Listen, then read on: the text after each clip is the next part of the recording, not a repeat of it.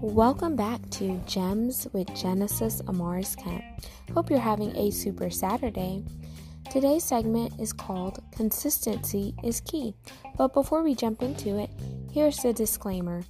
This recording may not be repurposed or reproduced without written consent or acknowledgement by me. A failure to comply will result in legal action. Now that that's out of the way, let's jump into the fun stuff. Consistency is key. Have you heard that saying?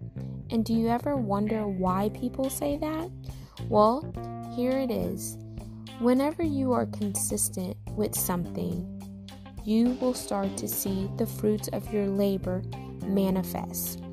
Whenever you are consistent with nourishing a flower, trees, or etc., you see how it produces a harvest. But it doesn't happen right then, it happens over time. Once you water it, you fertilize it, you trim it, you prune it, all that good stuff is going into the consistency. And while you're being consistent at it, you start to see little trinklings of growth. And as you start to see the growth, it starts to get bigger and bigger and bigger. But had it not been for the nourishment you provided, you wouldn't have seen it. Similar to children, we have to nourish our children. We have to nourish them mentally, physically, and emotionally. In order for our kids to grow strong and healthy, we have to give them proper foods. We have to give them vitamins. We have to love on them. We have to pour into them and just build them up. But if we don't do that, will our kids be successful? Yeah, but maybe, maybe not. It takes time and we have to cultivate it. Similar to going to school. Some people choose to go to school, others do not. But the ones who go to school and graduate, they graduate because they were consistent. They kept on going. They didn't give up, even though the classes got harder. They may have had teachers and professors that they didn't like. They were determined to reach their end goal. Their end goal was graduation. Then, after graduation, was going on to building a successful business, laying a foundation for themselves and future generations to come. Seeing their name maybe on billboards, on an office building, or whatever the case may be. But success does not come if you aren't consistent. You have to be consistent in order to see the fruits of your labor come to fruition. So, I challenge you to stay consistent in all the things that you do.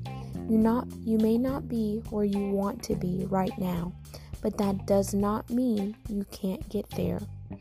What are you doing now to stay consistent, to remain relevant, to give yourself a competitive advantage, to one up your competitors, or to look for ways to partner with your competitors to collaborate and build an long lasting pipeline where you all could exchange insight, you could help one another grow, and you could take things from ordinary to extraordinary. Where is your consistency? Do you know what it means to be consistent? Are you having a hard time being consistent? Are you getting bored? And if you're getting bored, is it because what you're doing is no longer fulfilling your purpose and driving your passion? Or are you getting bored because you're allowing procrastination to set in and that procrastination is causing you to retreat on the home front of consistent. So, whenever you hear and think about consistency is key, challenge yourself to ask yourself and really look at the hard truths and say, Am I really being consistent with the things that I desire to achieve? And if not, why? And I want you to put that why in big, bold letters because it should be a reminder of what you need to stop doing and what you need to start doing in order to see yourself where you want to be. It's not going to be easy. Yes, there's going to be days and times where you don't want to do something, but push yourself because you are your biggest supporter and you should be the loudest person cheering for yourself and rooting you on. So remember, consistency is key, and without consistency, you will not achieve what you hope and desire to, or it's going to take you a lot longer because you didn't put in the work now on a daily basis. So, until we chat next time, make sure you subscribe to Gems with Genesis Amaris Kemp. Leave me your feedback by sending me an email at gems with Genesis Amaris Kemp or an audio message on anchor.fm with your feedback. I would love to hear how this message spoke to you, what I can improve on, or etc. But until we chat next time, peace, love, and blessings.